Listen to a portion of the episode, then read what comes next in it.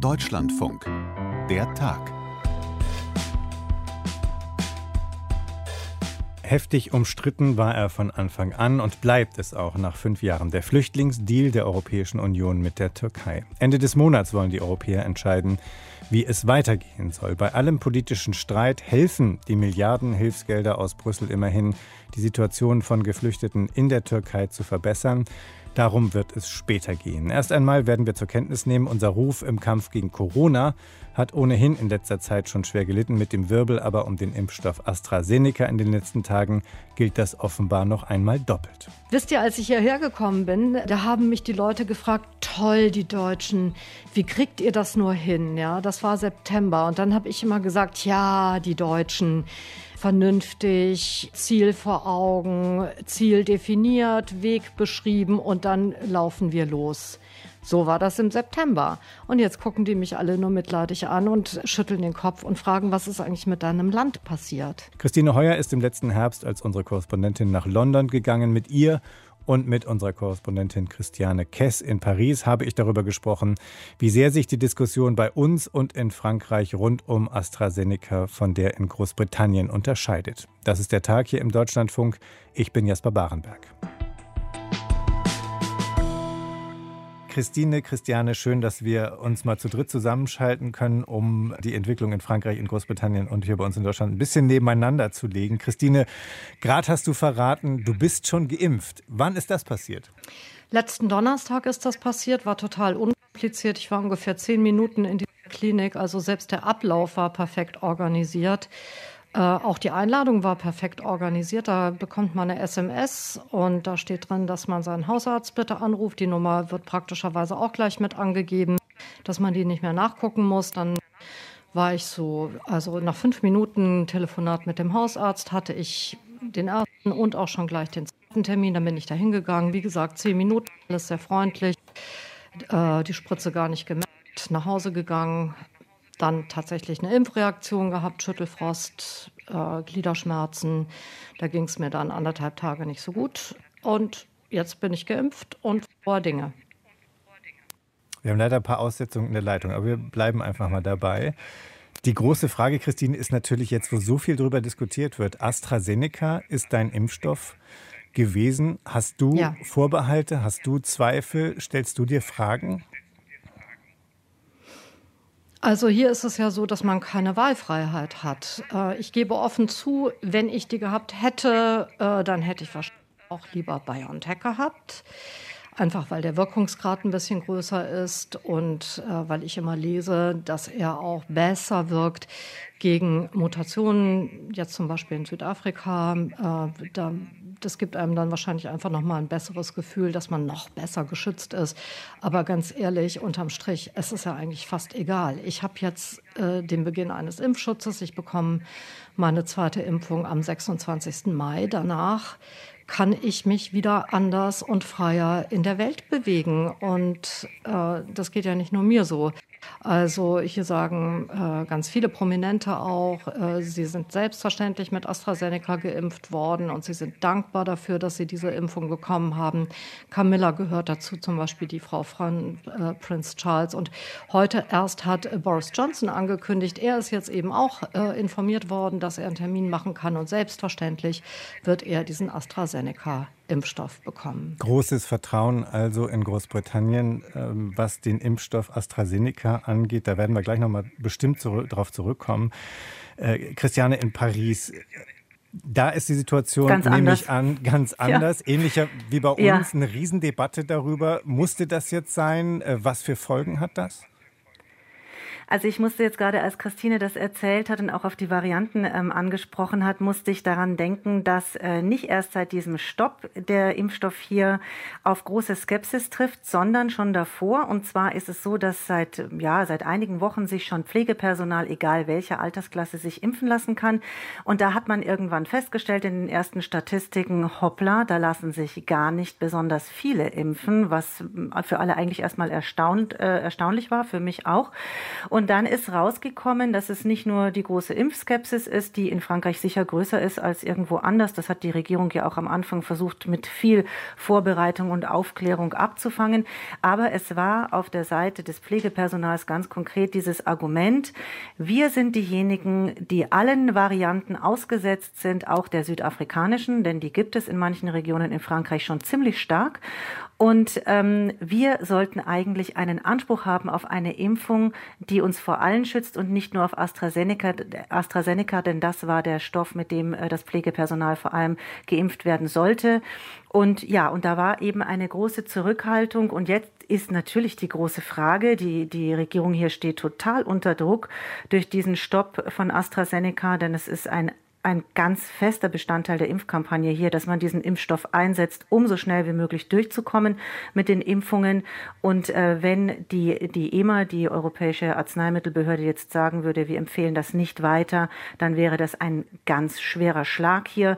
Und äh, der Premierminister hat gestern auch gesagt, er hofft ganz stark, dass da ein Ja kommt. Er geht eigentlich auch davon aus, weil die ersten Bemerkungen aus Brüssel in die Richtung gehen. Und in dem Moment, wo man dieses Ja bekommt, wird sofort auf Hochtouren mit AstraZeneca weitergeimpft. Aber die Frage ist eben dann tatsächlich, wer äh, will sich damit dann noch impfen lassen? Hm, also auch da gibt es die Sorge, dass die Zweifel noch größer geworden sind, dass das Vertrauen noch mehr zurückgegangen ist. Christine, für dich muss das einigermaßen merkwürdig klingen, denn aus Großbritannien hören wir ja, und du hast es ja geschildert, das Vertrauen ist groß. Es sind schon Millionen von AstraZeneca-Dosen verimpft worden. Es ist nichts bekannt über derart gravierende Nebenwirkungen, über die jetzt in vielen anderen Ländern diskutiert wird. Ist dieses große Vertrauen nicht ein Stück auch erschüttert durch das, was jetzt in den anderen Ländern äh, an Berichten da ist über Nebenwirkungen, die eben tödlichen Ausgang hatten? In wenigen Fällen, aber immerhin. Also bisher ist das nicht erschüttert, aber in der Tat, als das vor ein paar Tagen losging mit dieser Diskussion, da hat man hier auch gemerkt, dass äh, Politiker und auch Forscher wirklich etwas verärgert sind über diese europäische Diskussion, weil sie nämlich genau das befürchten, dass äh, die Skepsis sozusagen vom Kontinent auf die Insel dann äh, doch irgendwann überschwappt, wenn man immer zu hört, der Impfstoff sei nicht so gut, er, er sei nicht geeignet für Ältere.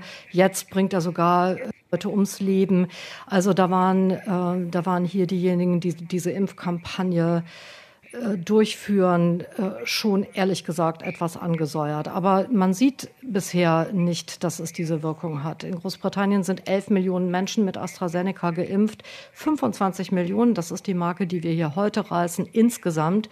Und es ist ja nicht so, dass der Impfstoff hier nicht angeguckt würde und dass der nicht unter Beobachtung steht und dass man nicht ganz genau hier auch guckt, wie der wirkt, welche Nebenwirkungen der hat und ob der vielleicht gefährlich ist. Nur äh, in Großbritannien ist es so, da hat es sogar mit der Gabe von AstraZeneca weniger Thrombosen gegeben, als das sonst der Fall wäre. Also wenn man überhaupt nicht impft. Und natürlich waren das dann verschwindend geringe Fälle. Und die Wissenschaft hier das sind ja jetzt äh, auch nicht schlechte Leute. Das, die arbeiten in Oxford gut. Da wurde auch AstraZeneca entwickelt. Aber äh, die Wissenschaft ist ja hier ziemlich auf einem sehr, sehr hohen Stand im weltweiten Vergleich.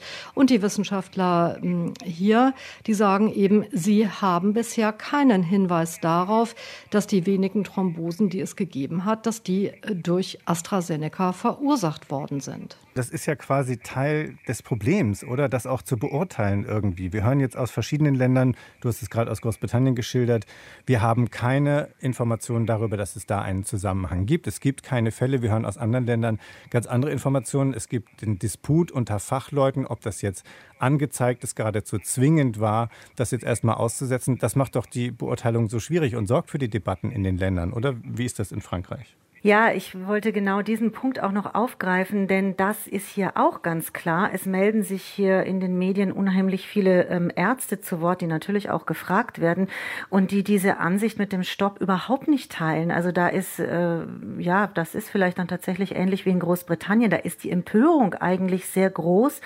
Da ist das Argument, das immer wieder kommt, es gibt überhaupt keine Belege, dass äh, diese Impfung tatsächlich für die Thrombosen verantwortlich ist und auch dieser Hinweis immer auch in der nicht geimpften Bevölkerung gibt es, gibt es diese Thrombosen. Es kommt dazu, dass es in Frankreich ohnehin nur sehr wenige Fälle davon gab und auch keinen Todesfall in diesem Zusammenhang.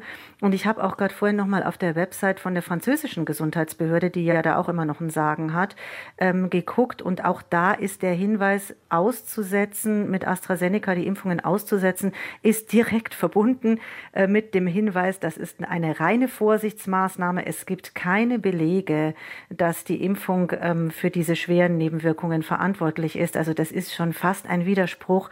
Und um noch mal den Druck auch zu schildern, ähm, den AstraZeneca hier also die ganze Impfkampagne unterliegt und der Aspekt AstraZeneca. Man hat hier ja sogar vor einigen Wochen die Impfungen mit AstraZeneca für die älter als 65-Jährigen geöffnet. Also man ist abgewichen von dieser Empfehlung, die es zuerst gab, nicht äh, diese Impfung anzuwenden für Leute, die, die älter als 65 sind, weil einfach der Druck so groß ist, dass man endlich mal vorankommt mit diesen Impfungen und weil die Neuinfektionszahlen eine Katastrophe sind. Wir stehen hier in Paris vor einem neuen Lockdown. Also es ist ein enormer Druck im Kessel, um voranzukommen und um endlich äh, Bewegung in die Sache zu bringen. Ich habe mir notiert, die Neuinfektionen, Zahlen aktuell in Frankreich auf 100.000 Einwohner innerhalb von einer Woche, da liegt die Zahl bei 400. Das ist ja sehr viel höher als bei uns. Wie wahrscheinlich ist es denn, dass es jetzt zumindest in Teilen von Frankreich äh, in wenigen Tagen schon wieder eine Verschärfung äh, im Lockdown geben wird. Ja, das ist sicher. Also diese Zahl, die du genannt hast, die 400 äh, Neuinfektionen pro 100.000 Einwohner in sieben Tagen, das ist die Region Ile-de-France, also in und um Paris herum. Und das ist ganz klar, dass hier schärfere Maßnahmen kommen werden. Da ist gerade sehr viel, was hinter den Kulissen passiert. Macron hat sich gestern mit Pflegepersonal getroffen, mit Lokalen lokal gewählten, unter anderem der Bürgermeisterin von Paris. Da ist er heute auch noch mit dabei, mit äh, so viel wie möglich äh, Leuten zu sprechen. Es ist ganz klar, morgen um 18 Uhr wird Jean Castex, der Premierminister, hier einmal wieder vor die Presse gehen. Das ist so der übliche Termin.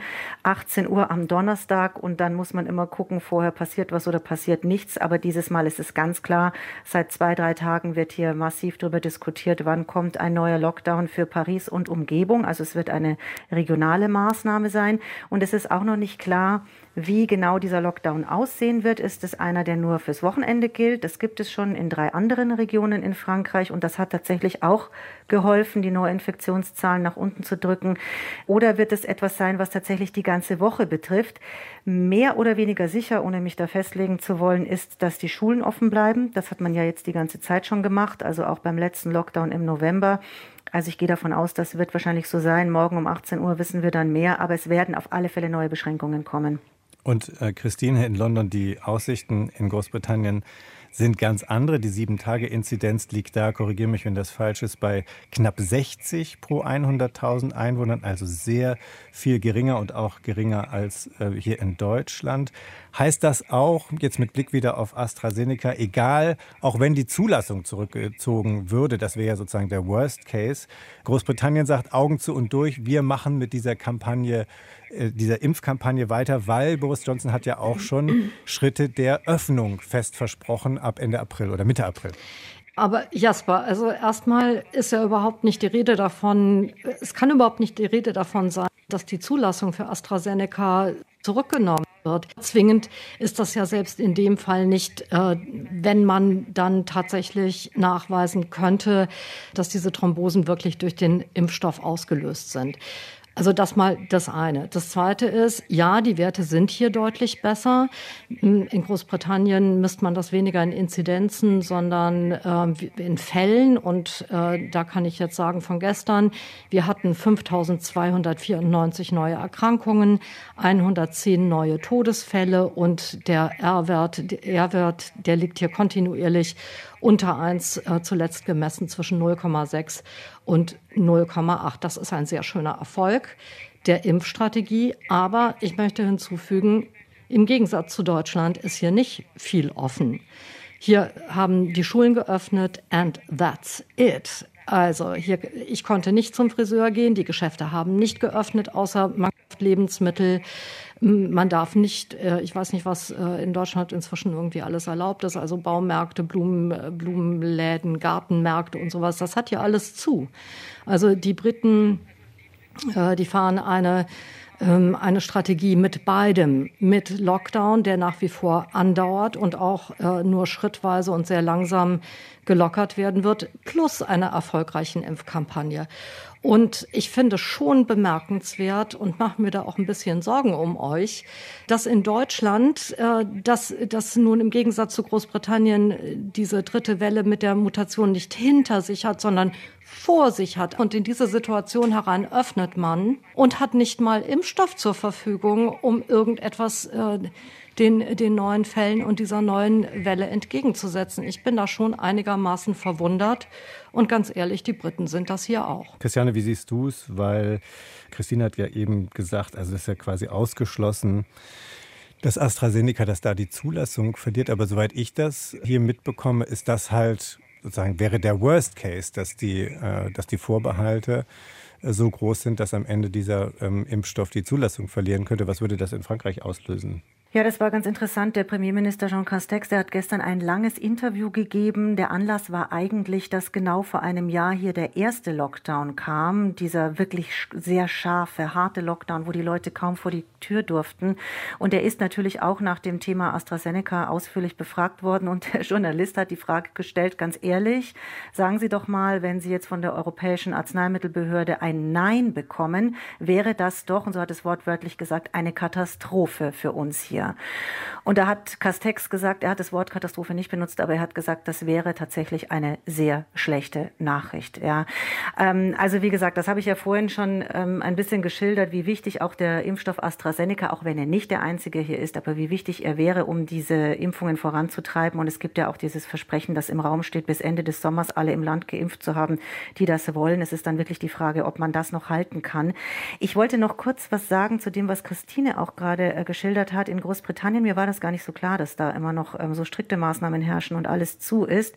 Ähm, das ist ja in Frankreich dann noch viel lockerer und liberaler mhm. als in Deutschland, denn es gibt ja eigentlich so gut wie, also zwischen ähm, 6 Uhr morgens und 18 Uhr abends eigentlich so gut wie überhaupt keine Beschränkungen. Da, das stimmt nicht ganz. Es gibt natürlich die kulturellen äh, Orte sind zu, keine Theater, keine Museen und so weiter, keine Restaurants, keine Bars, aber es haben alle Geschäfte offen, es haben Schulen offen, es haben auch die Friseure offen. Ich war hier auch beim Friseur und das hat ja doch recht lange Zeit recht gut geklappt. Es gibt einen ziemlich hohen Sockel, nennen die das immer hier an Neuinfektionen. Der schwankt immer so um die 20.000. Das hört sich jetzt viel an für, ähm, glaube ich, auch deutsche Verhältnisse. Allerdings. Aber das hat ja, aber das hat lange Zeit nicht dazu geführt, dass die Intensivstationen wirklich zu voll waren und, ähm, und überbordend äh, sind, so wie jetzt, wie jetzt und wo, wo man jetzt die Bilder auch sieht aus der Region Ile-de-France und Paris, wo die Leute wieder ausgeflogen werden, mhm. äh, die Intensivpatienten in andere Regionen. Also das hat lange Zeit gut geklappt und ich weiß nicht, was in Großbritannien das Argument ist, aber hier ist das natürlich ganz klar, dass man sagt, die Wirtschaft muss laufen, weil wir können dieses. Auch hier gibt es diese Ankündigung, koste es was was es wolle. Aber natürlich kann man nicht bis Ultimo, koste es, was es wolle, die Leute unterstützen, die unter den ganzen Schließungen äh, ja, dem wirtschaftlichen Ruin nahestehen. Und das ist hier ein ganz starkes Argument. Und noch kurz, um es abzuschließen, mit den Schulen auch das, weil man hat einfach im ersten Lockdown, wo auch die Schulen zu waren, gemerkt, man verliert viel zu viele Schüler, gerade aus den äh, etwas schwacheren Milieus. Darf ich dazu gleich äh, sagen, äh, das Wirtschaftsargument, natürlich spielt das hier eine riesige Rolle. Und es hat auch eine sehr große Rolle gespielt in dem, was man rückblickend äh, die Fehler des Boris Johnson im ersten Pandemiejahr nennen muss. Und offenbar sind, sind die Deutschen gerade dabei, diese Fehler nun dringend äh, wiederholen zu wollen. Im vergangenen Jahr war das so, genau wie in Frankreich auch, hier der erste harte Lockdown, ziemlich genau äh, heute verkündet vor einem Jahr. Ähm, danach wurde gelockert. Dieser Lockdown kam zunächst auch mal viel zu spät. Immer, immer äh, deshalb, weil man eben der Wirtschaft das nicht zumuten wollte. Dann wurde, dann wurde gelockert. Dann äh, war es im Herbst so, dass die Wissenschaftler, das ist genau so, wie es jetzt in Deutschland ist, dass die Wissenschaftler oder wie es damals auch im Herbst schon in Deutschland war, dass die Wissenschaftler alle sagen, wir müssen vorsichtiger sein, wir sollten, äh, ein, wir sollten harte Maßnahmen verhängen, damit wir schneller wieder aus dieser blöden Situation rauskommen. Äh, auch das ist ja wichtig für die Wirtschaft. Dann ging es, äh, da hat Boris Johnson nicht mitgemacht. Dann ging es um Weihnachten. Da hat Boris Johnson gesagt, natürlich müssen wir Weihnachten feiern, fünf Tage lang, überhaupt keine Einschränkungen mehr. Ähm, und dann musste er das eben, weil diese Variante äh, gekommen ist und das, äh, das dann klar war, dann hat er das ein bisschen zurückgedreht. Und ich glaube, das war der Moment, in dem die Briten begriffen haben, dass dieses ewige Auf und Zu und dieses, äh, diese viel zu lockeren Maßnahmen dann im Lockdown oder zu frühe Lockerungen, dass das alles eben der Wirtschaft nicht hilft, den Menschen nicht hilft, dass das nur äh, das Elend ad ultimo verlängert. Und seitdem fahren die Briten hier diese Strategie, die ich vorhin geschildert habe, hm. nämlich aus Lockdown plus Impfungen. Und es sieht so aus, als würde es diesmal wirklich gut funktionieren. Großbritannien will am 21. Juni diese Pandemie fürs Erste wenigstens hinter sich haben, dann soll hier Normalität herrschen.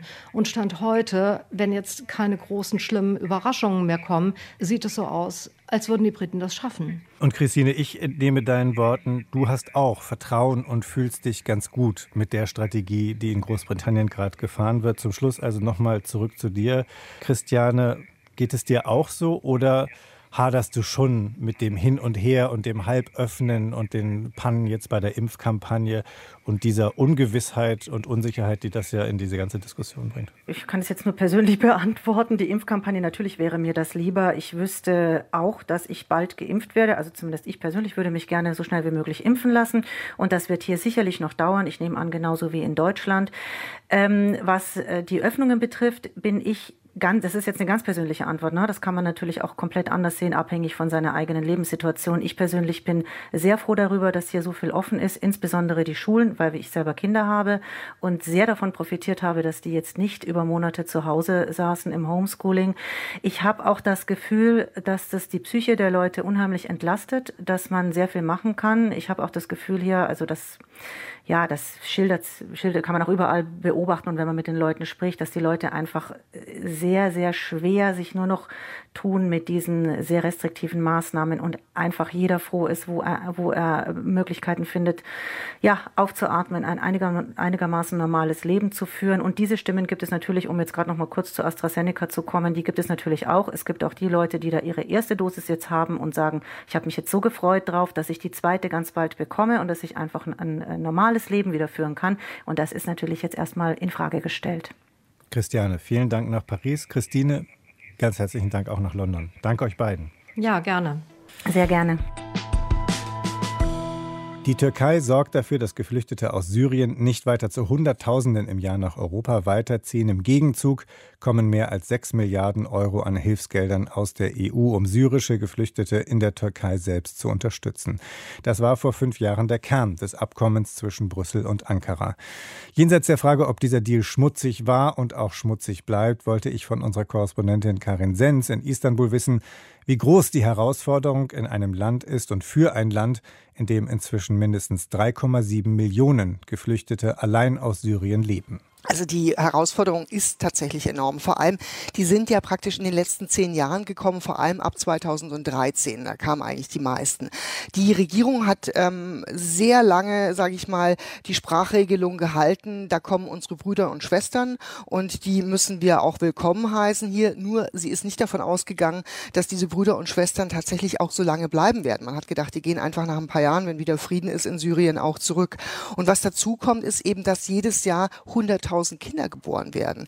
Ähm, das ist inzwischen auch deren Heimat geworden. Das heißt, die kennen Syrien gar nicht mehr und haben dementsprechend auch kaum Ambitionen, ähm, selbst wenn Frieden wäre, in Syrien wieder dorthin zurückzukehren.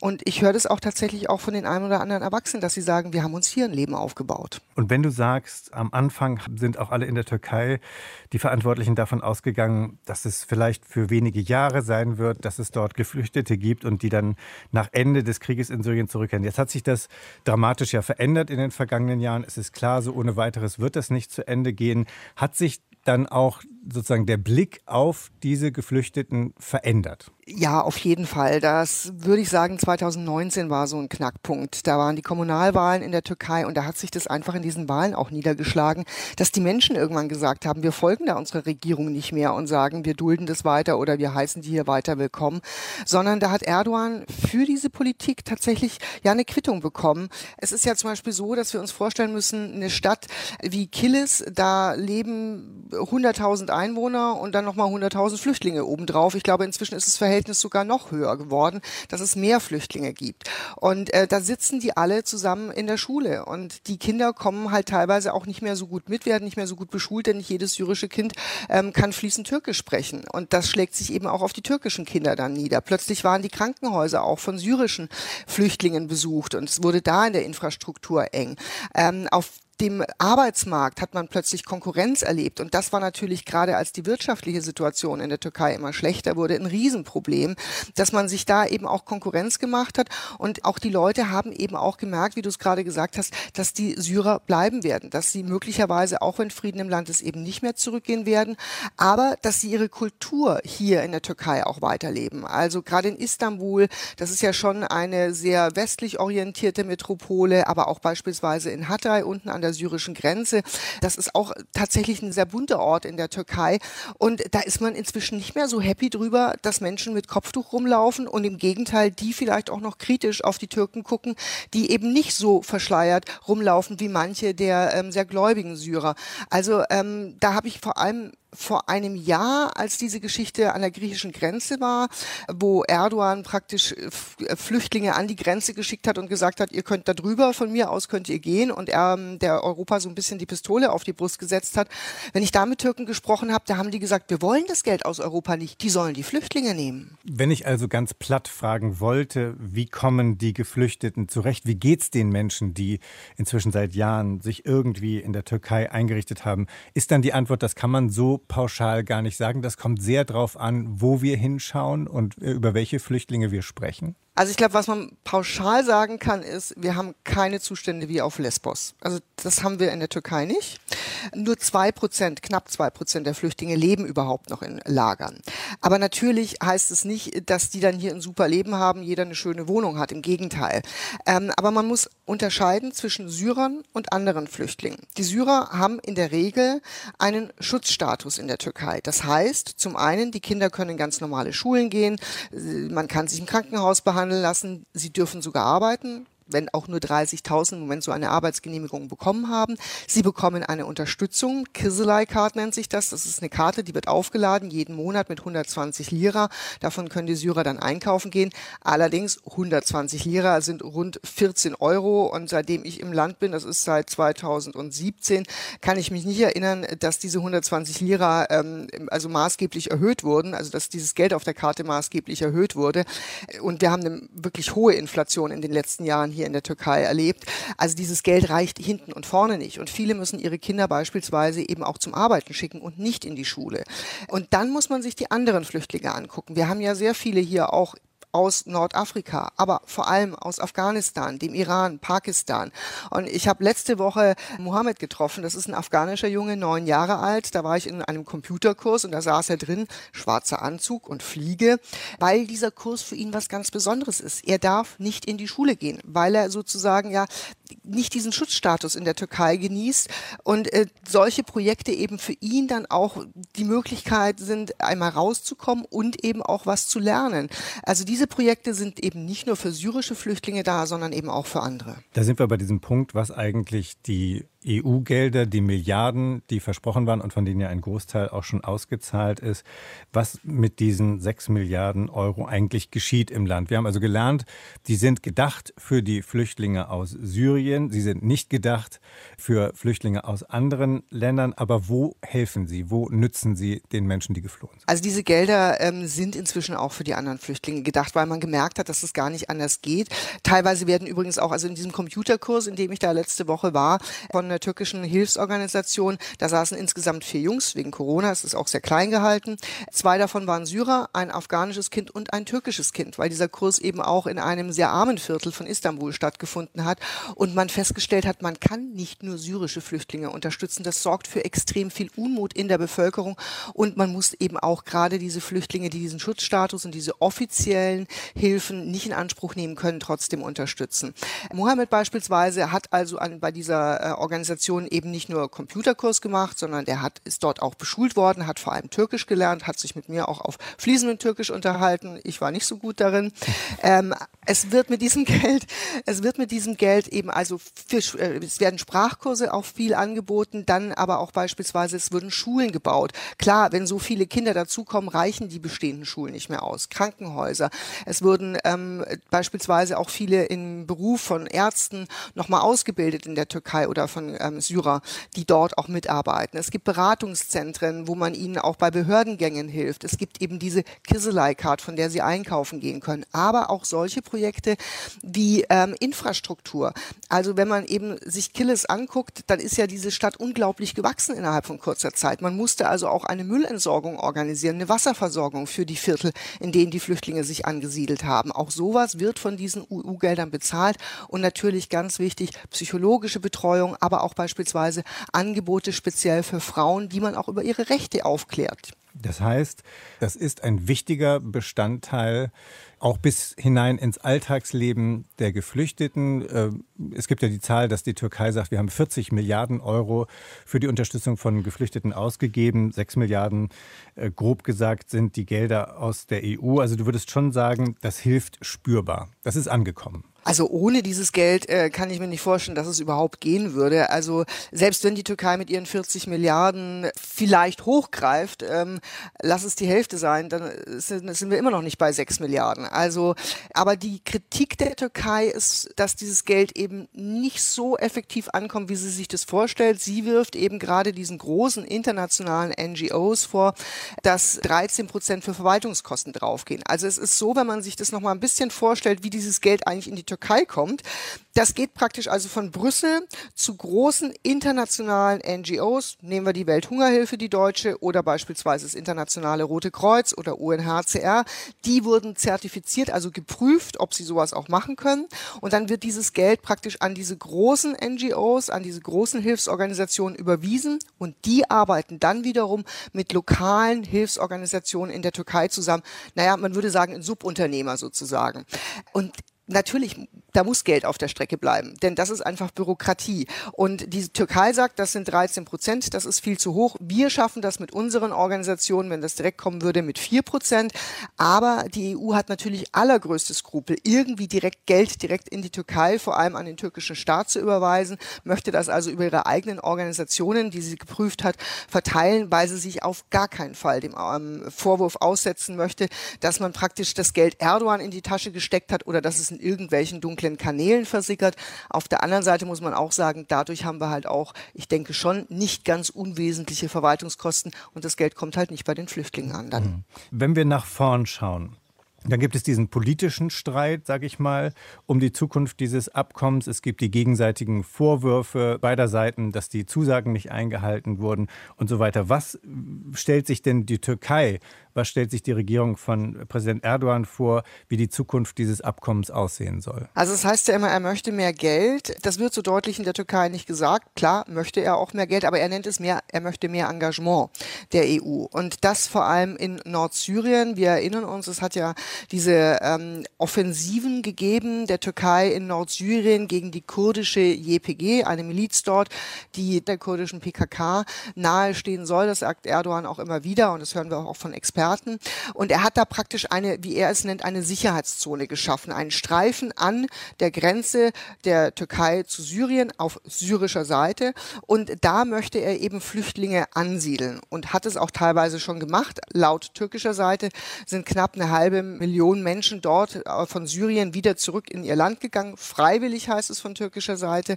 Und er möchte dort deutlich mehr Menschen ansiedeln und er möchte, dass die EU dabei hilft. Tatsächlich ist da auch schon Hilfe Töpfe geflossen, über die man offensichtlich nicht so gerne redet.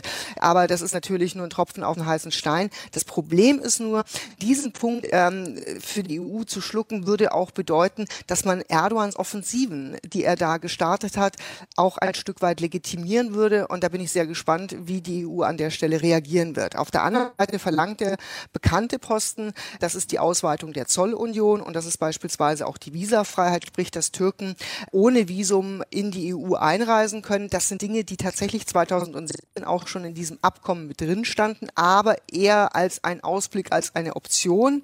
Und da argumentiert die EU immer wieder, dass sich die Terrorgesetzgebung aber noch ändern müsse. Also die Türkei hat einige Punkte erfüllt, die da drin stehen, aber eben die Antiterrorgesetzgebung, die hat sie wohl noch nicht erfüllt und deswegen ist man in Sachen Visafreiheit und Ausweitung der Zollunion noch nicht wirklich weitergekommen. Und da drängen die Türken natürlich vor allem auch drauf. Da gibt es also noch viele politische Streitpunkte, die verhandelt werden müssen, die aus der Welt geschaffen werden müssen. Würdest du sagen, es lohnt alle Mühe, mit der Türkei ins Gespräch zu kommen und ein einen dann hoffentlich für beide Seiten akzeptablen Weg zu finden, wie man weitere Unterstützung organisieren und leisten kann in den nächsten Jahren? Ich glaube, im Moment ist es wirklich schwierig, eine Alternative zu sehen. Also ich verstehe das Bauchweh von allen Hilfsorganisationen, Menschenrechtsorganisationen, die sagen, das ist kein guter Deal für die Menschen. Aber ich glaube, es ist, es gibt im Moment keine wirklich bessere Lösung, außer Europa sagt tatsächlich, wir öffnen die Grenzen und wir verteilen die Flüchtlinge auf Europa. Natürlich hat Erdogan damit ein Stück weit einen Joker in der Hand. Ähm, wir haben das letztes Jahr gesehen. Viele sagen ja, ähm, dass sein Plan sozusagen da die Flüchtlinge über die türkisch-griechische Grenze zu treiben. Der hat nicht funktioniert. Tatsächlich sind, also laut türkischen Angaben sind 130.000 Menschen über diese äh, Grenze gekommen. Die EU bestreitet das und ich würde da auch ein Fragezeichen dran machen.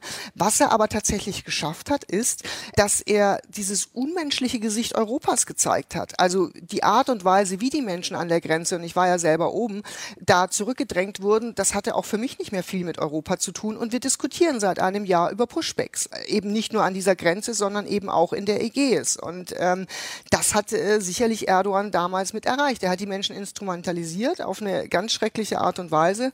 Aber ich würde nicht sagen, dass sein Plan da gar nicht aufgegangen ist. Auf der anderen Seite, glaube ich, ist der Joker, den er hat, nicht ganz so groß, denn angenommen, die EU würde sich jetzt mit der Türkei nicht einigen. Er braucht dieses Geld, um die Menschen im eigenen Land zu versorgen. Und nicht alle, ich habe es vorhin gesagt, wollen weiter nach Europa. Viele sehen die Türkei auch als ihr Heimatland an und wollen hier bleiben und die zieht es gar nicht unbedingt nach Europa, selbst wenn er die Grenzen aufmachen würde und vielleicht auch auf der Ägäis eben keine Kontrollen mehr machen würde, dass ganz viele auf den Inseln ankommen würden. Das wäre eine Riesenbelastung für Griechenland. Aber trotzdem würden sicherlich auch noch ganz viele Flüchtlinge in der Türkei bleiben, die irgendwie versorgt werden müssen. Dieser Podcast ist heute aber wirklich ganz schön lang geworden, habe ich gerade gedacht, hatte zwischendurch auch quasi schon die Schere in der Hand und mochte dann aber doch nicht kürzen. Falsch war das ein Fehler, dann gerne eine Mail an der Tag at deutschlandfunk.de. Ich bin Jasper Barenberg und tschüss.